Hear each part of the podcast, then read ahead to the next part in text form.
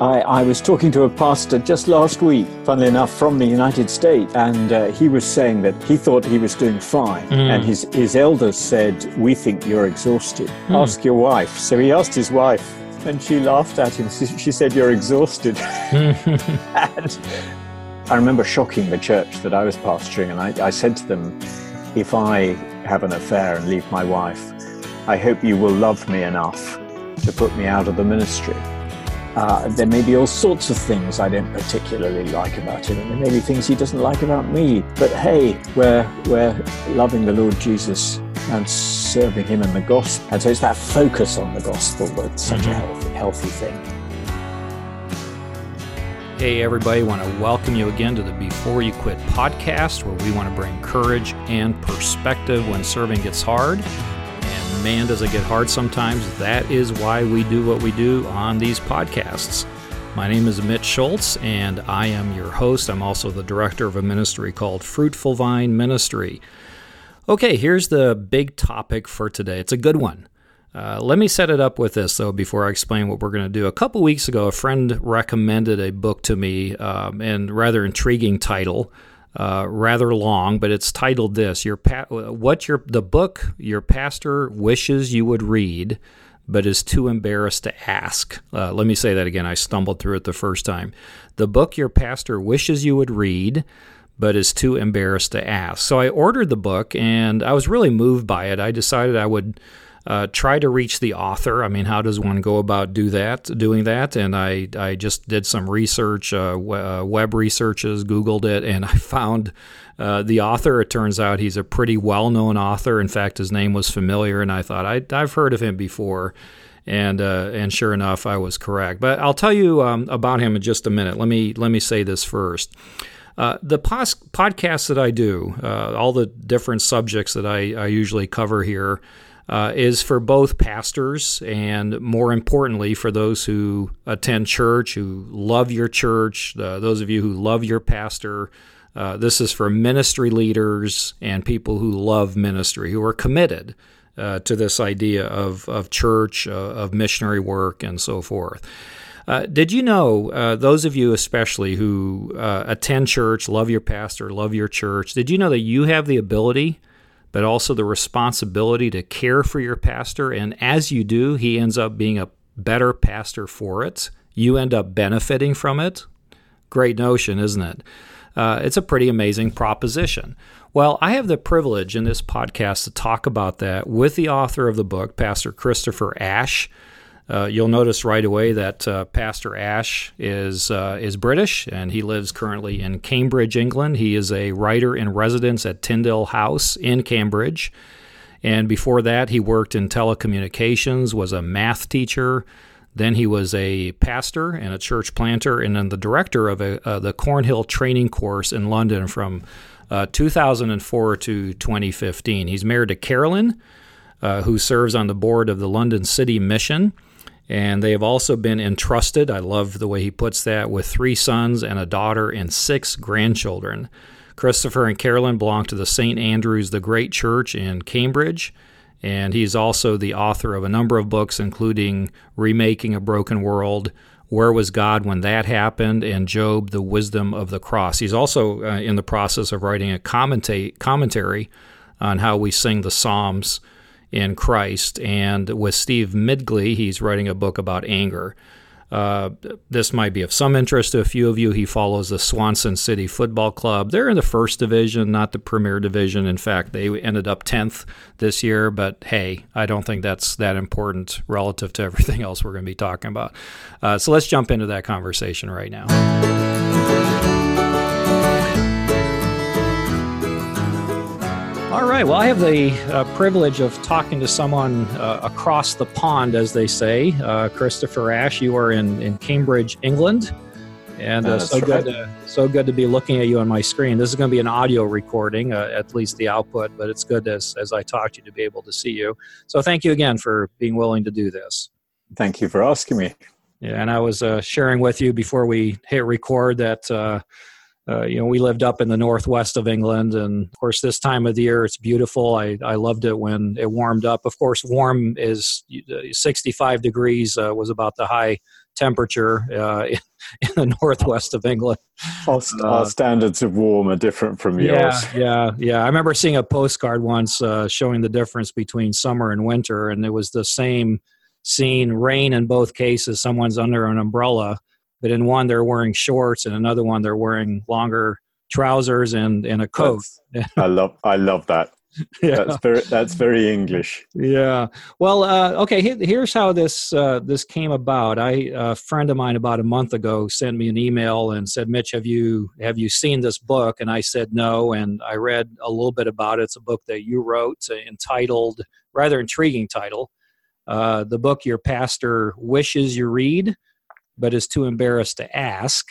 And uh, I went ahead and ordered that and read it and was uh, uh, really challenged by it. And again, my audience, I think, is probably uh, 50% people in ministry and, and 50% uh, people that I describe as, as loving the church, committed to the church. And uh, so, yeah, thank you for writing that. First of all, did you come up with that title yourself? did you have any battles with the editor? How did that come about? Uh, the Good Book Company came up with the title. We we thought it was a difficult sell. Mm-hmm. It's difficult for pastors to say to their churches, "Come on, guys, here's a book that'll tell you how to look after us better." So yeah. we, they thought they thought up this slightly cheeky title, mm-hmm. and uh, well, I think it's a good one.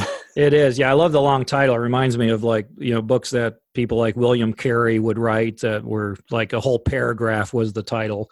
Uh, yes. Uh, yes. Uh, so, uh, all right. So, uh, tell us why you wrote the book. Well, I wrote the book because I, I was in pastoral ministry. And then I was working in a training course, the Cornhill training course in London, training Bible teachers and preachers and uh, many future pastors. But now I'm back in, in Cambridge. I'm writer in residence at Tyndale House. So nobody's paying me, nobody's housing me. So I thought maybe I could write a book on how we as church members should look after our pastors. My experience had been good. People looked after mm. me well. And so there's no, um, there's no sour grapes, nothing awkward about that. And I thought, well, maybe I could have a go at writing a, a book. I wasn't aware of books that t- teach us as church members how we should look after our pastors.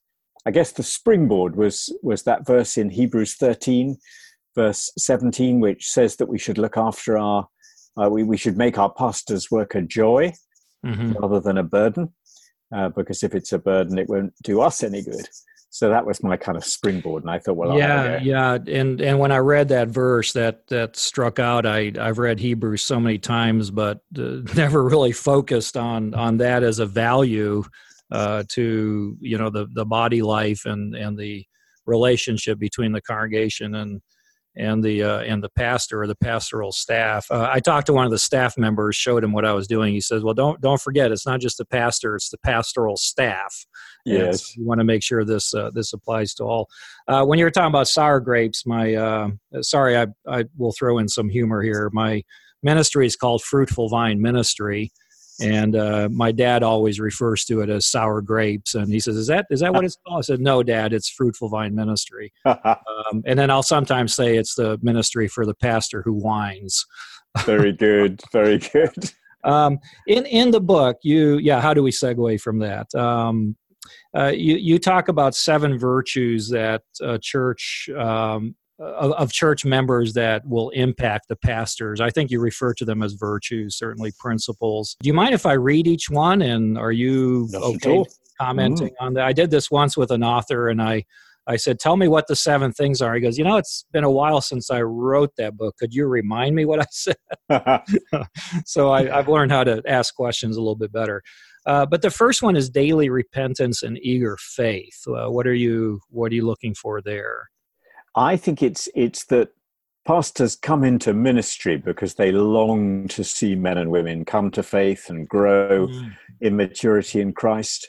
And in some ways, the best thing we can do for them is to repent daily of our sins and trust daily mm. in Jesus. It's you. You immediately think, "Oh, we should pay our pastors properly," and so on, and, and we should. But actually, if we're believing and repenting, then that'll put a spring in their step and they'll think mm. this is this is terrific this is what we're in ministry for Yeah, and one of the things I talk a lot about and long for is is that emphasis on uh, on Sunday morning, reminding uh, people of the gospel, what the gospel is. Uh, you know, a lot of people come to church uh, feeling like they've messed up and they're hurting, and uh, I love it when we can come to church and be reminded by the leader, the worship leader, or the pastor that, hey, uh, we just want to remind you today that uh, we're sinners. Uh, that's why we've messed up during the week, but we're forgiven sinners, and here's why because of what Jesus did for us. It's it, but but it's beyond that. I mean, you're you're looking for something that uh, that that emphasis is is stretches farther than just a comment or two on a Sunday service, isn't it? Yes, I think it's that I can remember when I was a local church pastor, if I saw somebody who was suffering, I, I hurt with them. Mm-hmm. But if I saw them trusting Jesus, I rejoiced. Whereas if I saw someone who was very comfortable and everything was fine and they were in good health and they had a good job, but they weren't really trusting Jesus, mm-hmm. my heart sank. Mm. It's a paradox, really. I, I, could, I think I tell the story of two visits I did. One yes. where everything was fine, but there was no real repentance and faith. The other where everything was not fine; it was miserable, but mm. there was real faith, and I, I, I was thrilled with that. Now, if we're if we're talking about here, what the what people should know about the pastor what you're calling for here is for is for the pastor to emphasize this but what's the role of the believer in this i mean how are they empowering the pastor and encouraging the pastor to to to live this out to talk about it to emphasize it I think it's it's it's a two way thing, isn't it? When mm. you're you know as pa- those of us who are pastors, we preach, uh, we, we, we call on people to repent and trust and go on trusting Jesus. Mm-hmm. And when they do, it encourages us to go okay. on doing Good. our ministry. Good. It's that, mm-hmm. whereas when they're sort of hard hearted, mm-hmm. you know, we, we, should go on appealing to them and preaching the mm-hmm. gospel to them. But it's harder. That's good. That's good. Yeah, it's seeing the gospel at work that encourages the pastor. So if yeah. you want to, if you want to encourage your pastors, uh, repent a lot of your sins. yes. Yeah. The second one is committed belonging. Yes, I had in mind that that a pastor's heart will be in tune with the Lord Jesus' heart, which is the building of his church. Mm-hmm. And therefore, it's not just an individual repenting and believing, but it's belonging to a church and seeing a church built up in Christ and that's a wonderful thing and it's just the ministry of, of being there and being yeah. there at the prayer meeting and, and relating to people and building relationships and all the kinds of things we ought to take for granted but i guess in a lot of churches there are people on the fringe who they may be believers but they don't really belong hmm. and it's it's encouraging for our pastors if we really belong yeah, and and one of the things that encouraged me when I pastored was someone who, for example, might not be able to uh, be at a service or they're traveling, and they would call me and let me know. Yes, uh, I found that very uplifting that they that yes. they they were committed to belong. Uh, it's really went. good, isn't it? Yes, mm-hmm. yes. When yeah. somebody and I try to I try to do that too now. You know, where where I yeah. attend, if I if I know I'm traveling or I might not be there for a couple weeks uh, I'm not going to tell them if I slept in. That's where I draw the line. But, uh-huh. but if I'm not yeah. if I'm not able to get to the prayer meeting, I'll yeah. usually send a message saying I'm mm. really sorry I can't mm. be there because okay. So again, this is another way that, that folks can encourage the pastor, and uh, it's not it's not something that comes naturally to, to mind, is it? Uh, no, uh, no. I mean, it, it it kind of ought. I've when I wrote the book, I I thought these things kind of ought to be obvious, mm-hmm. but um, they probably need spelling out. Yeah, yeah, yeah. And thank you for making the book easy to read and and uh, rather brief too. You know, it's not a it's not a huge volume, but uh, it's thorough. It, you did a great job in in the content. It was it was well done. Uh, the third one is open honesty. Yes, I, I had in mind the kind of openness that Paul longed to have with the church in Corinth. And I, I had in mind two things. One was being honest with our pastors about our struggles. Mm-hmm. And the other was being honest with our pastors when we were critical of them. So, mm-hmm. with our struggles, you know, how, how are you doing? Fine, mm-hmm. we say. Mm-hmm. And then the next thing in it, they know um, there's been some disaster or our marriage has broken up or there's been mm. some scandal.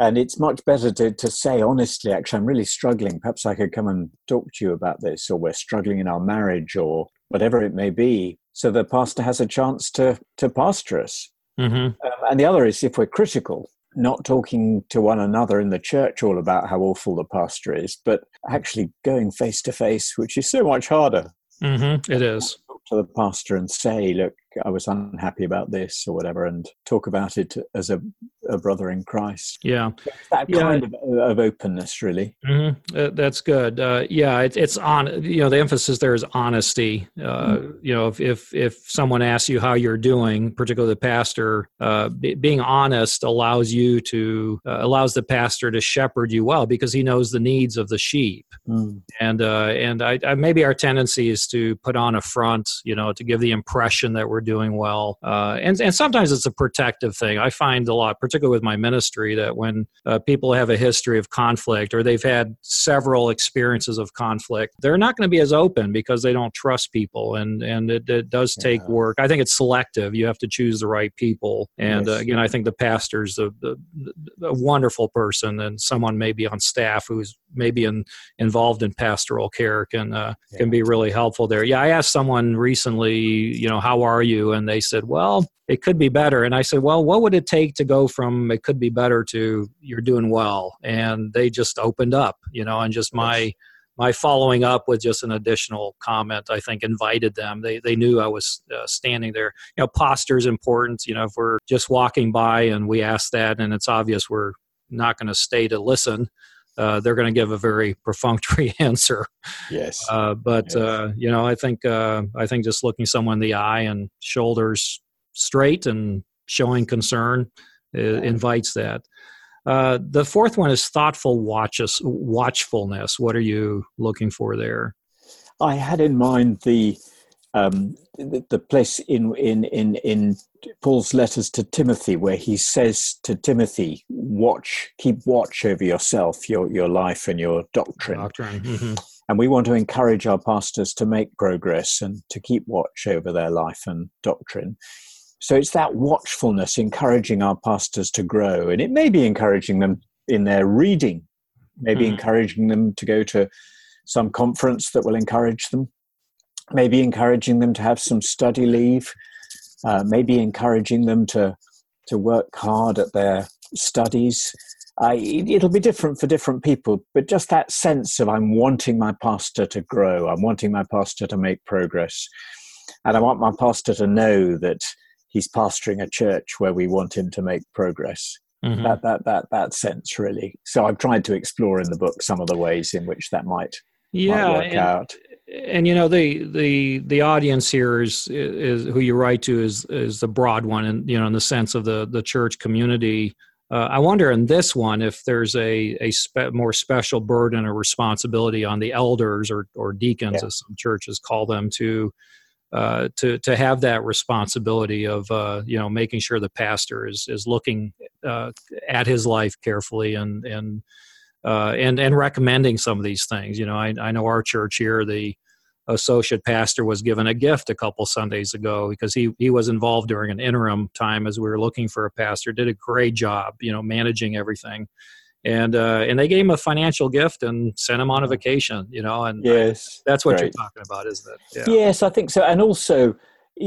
I guess most pastors are married. My my wife used to, she's just handed over she used to lead the team that ran three conferences a year for pastors' wives in, mm. in the UK.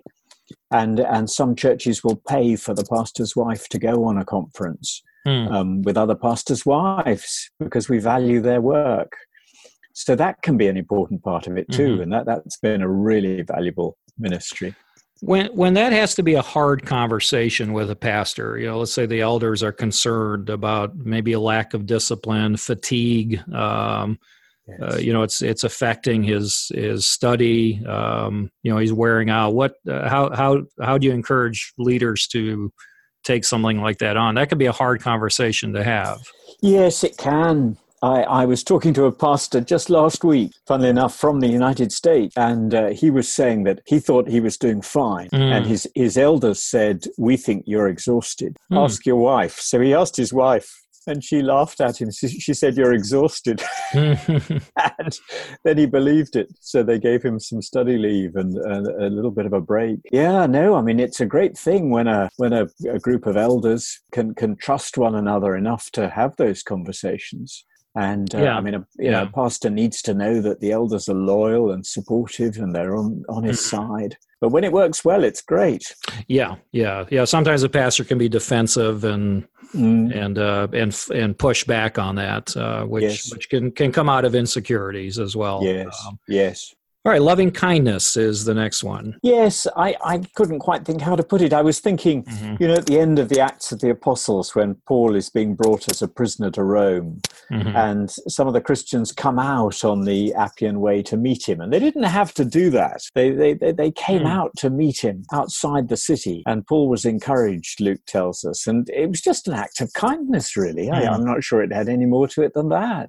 Mm. And I've heard some lovely stories of uh, of, of pastors where people in the churches have just been kind in ordinary ways to them, maybe babysitting or things to encourage their children as they grow, or just little acts of kindness or flowers, or I mean, all sorts of ways where, in fact, I'm going to stay with a pastor friend of mine just at the end of this week. And when he went to, to, to start his pastorate, the church was very kind the, the, the, care they took to decorate the house and to get it all ready. And and it it's it's easily neglected we think in functional business terms. And we forget that that simple kindness can count for a lot.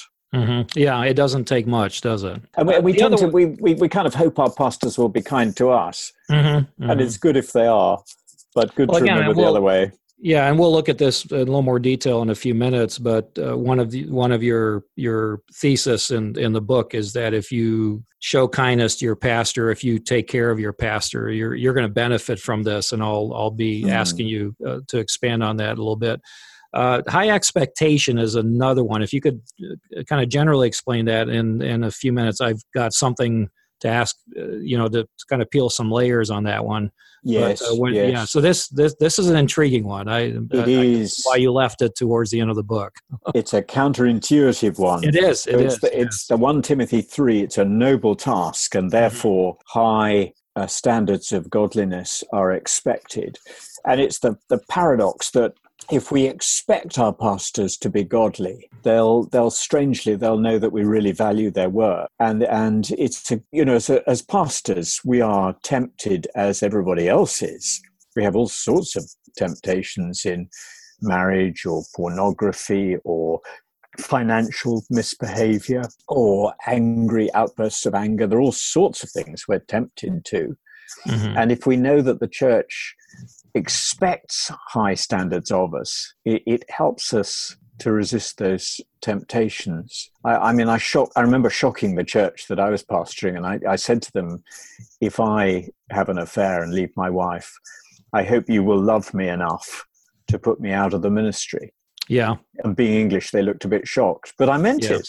Yeah, yeah. I read that in your book, and I thought that was, uh, yeah. I mean, that's a commitment that you have before there's ever a crisis obviously. You know i mean it's a commitment so so how how is, and i'll go ahead and go to this question now since we're talking about it. How how is this communicated in a positive way so it doesn't it's not perceived or received as restriction or or a burden to the pastor? Because it is as you mm. said it is counterintuitive. Yes yes. I i'm not sure because when things are going well. Uh, in a sense, there's not much needs to be done.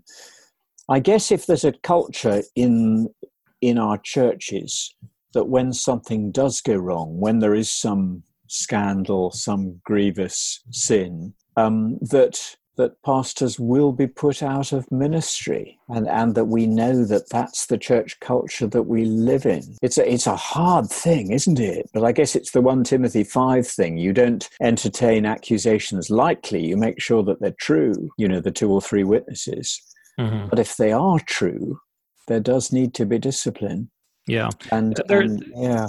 Yeah, there's a positive uh, aspect to this too, uh, and I, I can't remember if you touched on this specifically in the book, but uh, you know, high expectation and in preaching, for example, and high expectation that you'll be a, a person of prayer and that you'll you'll lead well and you're uh, control your temperament and be a person of character what would be some of the the more positive you know maybe top two or three things that you would say this is what we expect from you as a pastor and and the congregation's expecting this too not just the leaders i guess things like um, i mean obviously being a one woman man you know purity is really important mm-hmm. I, I think not being not being violent interesting both in Titus and in 1 Timothy, that's specified. So, not being a bully, not being a hot tempered um, bully who pushes people around, mm-hmm. that's easily neglected. And, and, and that's, I think, really important. Sometimes I think the insecure pastor is more likely to be a bully, mm-hmm. rather as the insecure high school kid is more likely to be a bully. Um, so, so I, I, think you know that kind of violence and, and the gentleness and kindness from the pastor is a is a is, is, is a big one. I would have thought, But you've had a lot of experience. You've probably got thoughts on this. yes, um, yeah. I mean, I think I think personally, when you go through uh, a, a, lot of things, uh, it's a test of your your character and uh, you know, suffering, you know, as, as David said, it was good that I was afflicted that I might yeah. learn your statutes. It makes a better pastor. Mm. Uh, hmm. I'm just curious what the role.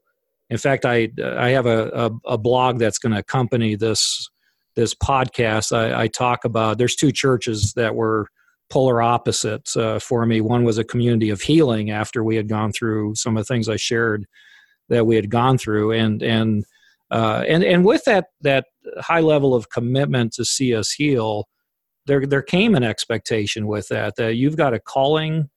Uh, you know, you have a you have a message. You're you're a wounded healer. God's going to use you, and as a congregation, we're going to help you uh, be what God wants you to be out of this context of suffering. And and then we went to another setting, you know, uh, another church where it was completely opposite. Uh, but by then I was healed, so I was able to handle better some of the yes. uh, some of the hard things there that uh, that we faced. Um, but but again, in the you know again, I'm coming back to the area of a high expectation or commitment to preaching the word, preaching the gospel. How does a congregation communicate that expectation to the pastor? Like, let's say they observe that he's getting sloppy in that area, and there's a restlessness that uh, you know they're they're not it's obvious they're not studying hard and they've gotten yes. too comfortable what's what's the role of the congregation there in I, raising that that bar yes yes I, it can be little things like somebody saying or messaging and saying i'm really looking forward to ephesians 3 or whatever it is mm. you're preaching on mm. sunday and they message you on tuesday and they say i'm really looking forward to that i'm praying for that Mm. And I can remember a time when somebody said something like that to me, and I thought, well, I better get to prepare. and it was it was good for me. I was feeling discouraged and demoralized, and someone said, "I'm really looking forward to it." And I thought, well, I must, I must, uh, I must work hard. I yeah, guess it's yeah. important in our in our age to to encourage integrity and hard work mm-hmm, rather mm-hmm. than huge giftedness. Yeah, I think a lot of our pastors sort of compare themselves with the the internet superstars, mm-hmm. whoever the big names are in our church circles, and you know they may not have quite that whiz bang of the superstars, but mm-hmm. if they've got integrity and they're working hard and they're praying um, they'll be they'll be pastoring faithfully, and we want to encourage that. Yeah, I love that. Yeah, I can see that email to the pastor on Tuesday. I'm looking forward to that message and a verse by verse exposition of that, and and the the the uh, you know the Greek meaning of those words. yes. really push him push him high, won't he? Zealous submission. I, I love that. What uh, what do you see there? I I hear when I read that chapter again. I I I heard the gospel driving the commitments that yes. the congregation has to the pastor. Yes, yes. I was trying to tease out what it means to submit to our leaders and our mm-hmm. pastors. And I was trying to tease out that it's not a passive, well, I'll just roll over and let them do what they want. Mm-hmm. It's a, it's a, there's a zeal. It's to encourage them to lead. And so long as they're gospel people leading in gospel ways, I want to get my weight, put my weight behind what they're doing. I suppose negatively, I've seen you know, and you may have done as well, too many churches where there's a little power block of older members who've been there long before the pastor came, and they love being the powerful people. Mm-hmm. They may even be related to each other, and they're you know they're the ones who who love being the ones who hold the power. And the last thing they want is for the pastor to lead. And it's that it's that sense of you know mm-hmm. the pastor may be leading in in gospel priorities that they might not be precisely the ones I would have chosen, but you know it's his job to lead, and I'm gonna I'm gonna go with him and follow zealously. Yeah, and that's a that's a, a reverence for the position too, uh, isn't it? If I can put it that way, it's a it's a recognition of the office that that's a sacred office, and yes. God has placed that man there. Yeah, you use the word gospel partnership. Uh, I love that. Do you want to expand yes. a little bit on that? Yes. And then gospel vision too was another term that you used. Yes, the, the the the, phrase gospel partnerships become quite a big thing in the UK mm-hmm. these days between churches. They may be different denominations, they may be different associations of churches, but the sense that we share a clear gospel and so we can work in partnership in, in, in some measure. But I think it's true within church, within a church, isn't it? Yes. You know, if my if my pastor is a clear gospel pastor, uh, there may be all sorts of things I don't particularly like about him, and there may be things he doesn't like about me. But hey, we're we're loving the Lord Jesus and serving him in the gospel. And so it's that focus on the gospel that's such mm-hmm. a healthy, healthy thing. Yeah, you you uh, you reference Philippians one, four, and five. I think that's where Paul talks. He thanks them for yes. their partnership in the gospel, isn't it? Yes. Yes. So exactly so that. here here's here's a question that kind of brings these seven values virtues together. How how does the congregation then benefit from valuing the care of their pastor or their pastoral staff? What's the I, return there? Yes, yes. I think the return is it's, it's this strange dynamic, isn't it? That that a church that's exhibiting these virtues is going to be a church that's, in one sense, easy to pastor. I mean, it's never easy, but there's going to be a sense of, hey, this is good. I'll get out of bed in the morning and do this. I'll get on my knees and pray, and mm. I'll, I'll, I'll do this with enthusiasm because I can see that the, the, these guys really appreciate the under shepherd leading that I'm giving them. Yeah. And so they'll, strangely, they'll get better pastoral leadership and pastoral care from the pastoral team. And in theory, a whole bunch of hard hearted um, sinners should be pastored just as well by a faithful mm-hmm. pastor. But the reality is, it's much harder. It's much easier when there are soft hearts. And, yeah, and yeah. That, that, that, real warmth and that sense yeah. of we want to go with Jesus and the gospel together. Yeah. As you're sharing this, it reminds me again, just a, a little little rabbit trail here. We'll we'll hop back to the topic in, in a second here. But when we were working in the northwest of England uh, a few months there, I complimented someone, and they turned to me and said, "You you creep." and right. of course, of course, in a, in the states, you know, we take that as you know you're creepy. You know, it's, yes, uh, yeah, yeah, derogatory. But there, it was a, you're you're trying to uh, you're creeping in to get something back from me, uh, right? You know, and uh, that's not all bad, is it? I mean, no, we should no. we should feel free to compliment. We should feel free to yeah. affirm. And uh, even if there's some reluctance or we feel like the person doesn't deserve it, uh, it's it's mandated, isn't it? We're we're commanded yeah. to do this. Yes. So so we should all be creeps. in that sense. in that sense, yeah. I love the statement. Um, this is on page 30. Let me read this and just ask you to comment on it. By teaching us, by preaching to us, by praying for us, and by watching over us, our pastors lead us into the into maturity in Christ, so that we may serve as each of us is individually gifted to do. And and my question is, when that breaks down, what's what's the consequences? And again, you if you could quote again Hebrews 13, 17 in your answer. Yes, I mean, I mean, it, I suppose I, I based quite a lot on Hebrews 13, mm-hmm. 17, mm-hmm. the, the, the injunction to submit to our pastors, to make their work a joy rather than mm-hmm. a burden, because that wouldn't be any good for us. Uh, but I guess it's also the, the building one another up, equipping the saints for the work of ministry.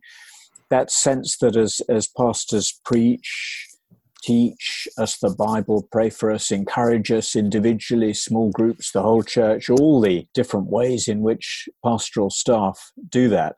We grow up into maturity in Christ, and the, the, the different gifts that different people have begin to be used and to function well as the, the whole church grows.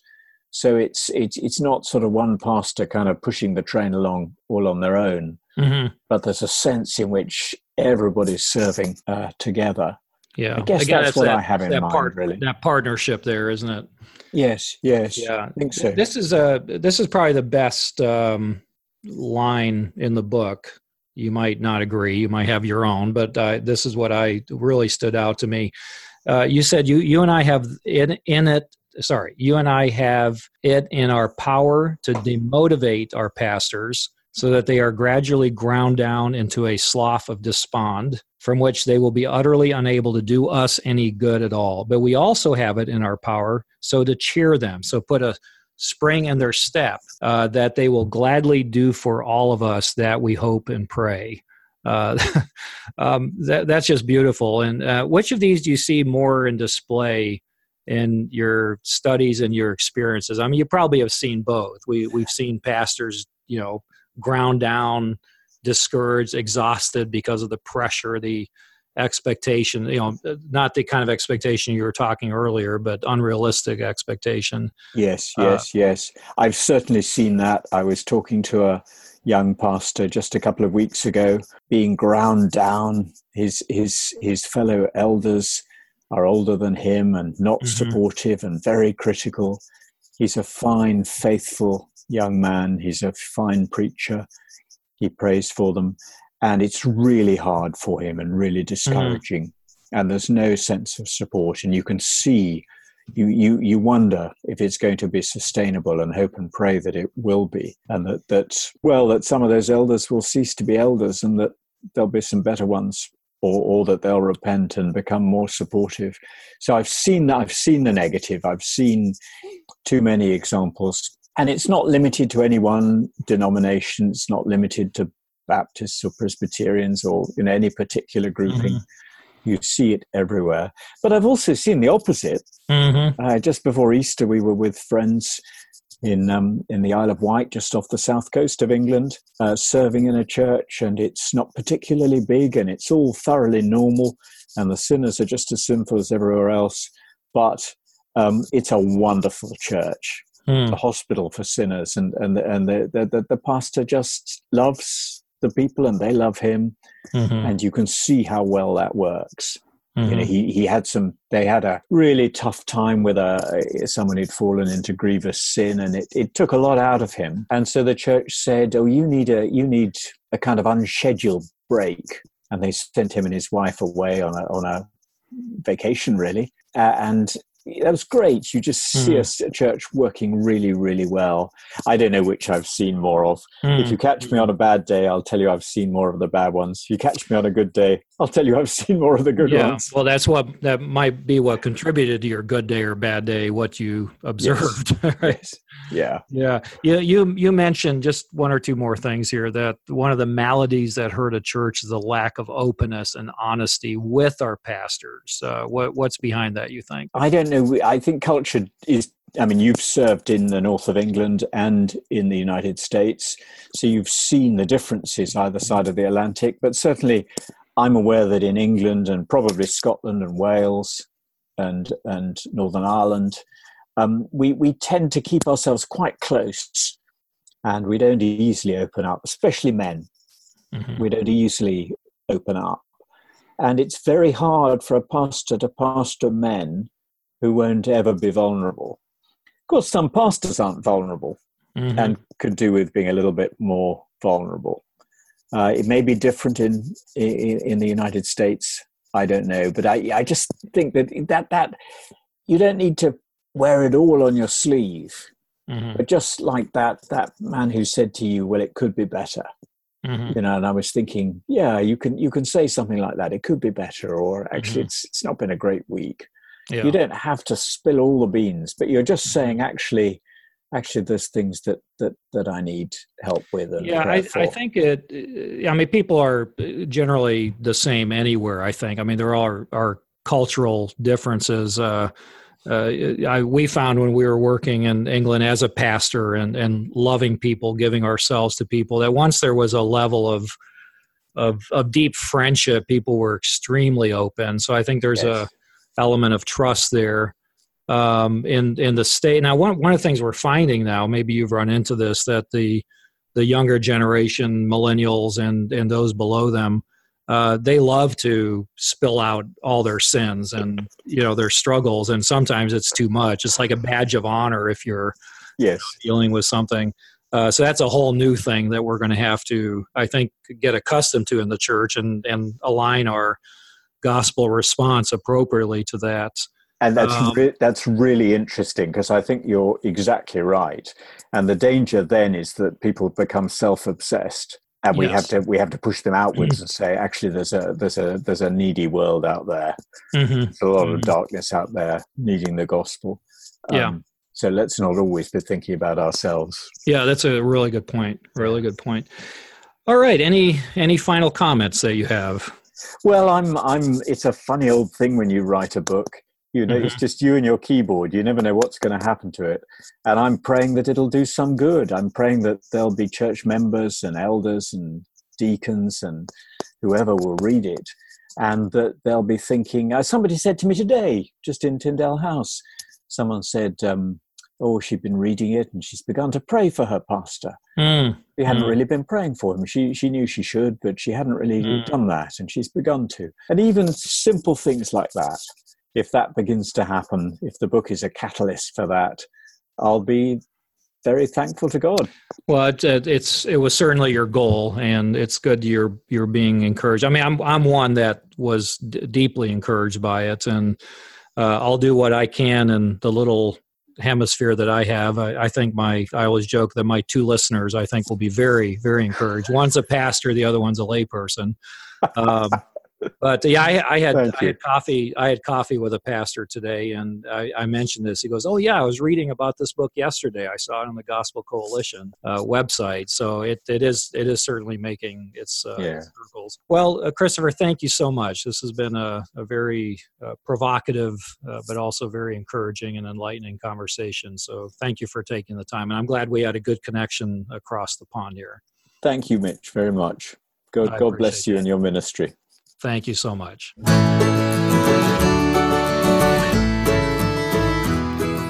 Well, there you have it. Thank you so much for listening to this episode of the Before You Quit podcast. If you have any comments or questions about anything we've talked about today on Before You Quit, you can email me at mitch at beforeyouquit.us. You can also go to our website, www.beforeyouquit.us and uh, listen to other podcasts, read blogs. You can also go to the write up about this podcast and uh, look at the different books and resources that uh, Pastor Christopher Ash has written. So until next time, stay encouraged and be courageous because serving Jesus is worth all that hard stuff that comes with it. And remember what we're told in 1 Corinthians 15 57 through 58. But thanks be to God. He gives us the victory through our Lord Jesus Christ. Therefore, my dear brothers and sisters, stand firm. Let nothing move you. Always give yourselves fully to the work of the Lord because you know that your labor in the Lord is not in vain. So until next time, stay encouraged.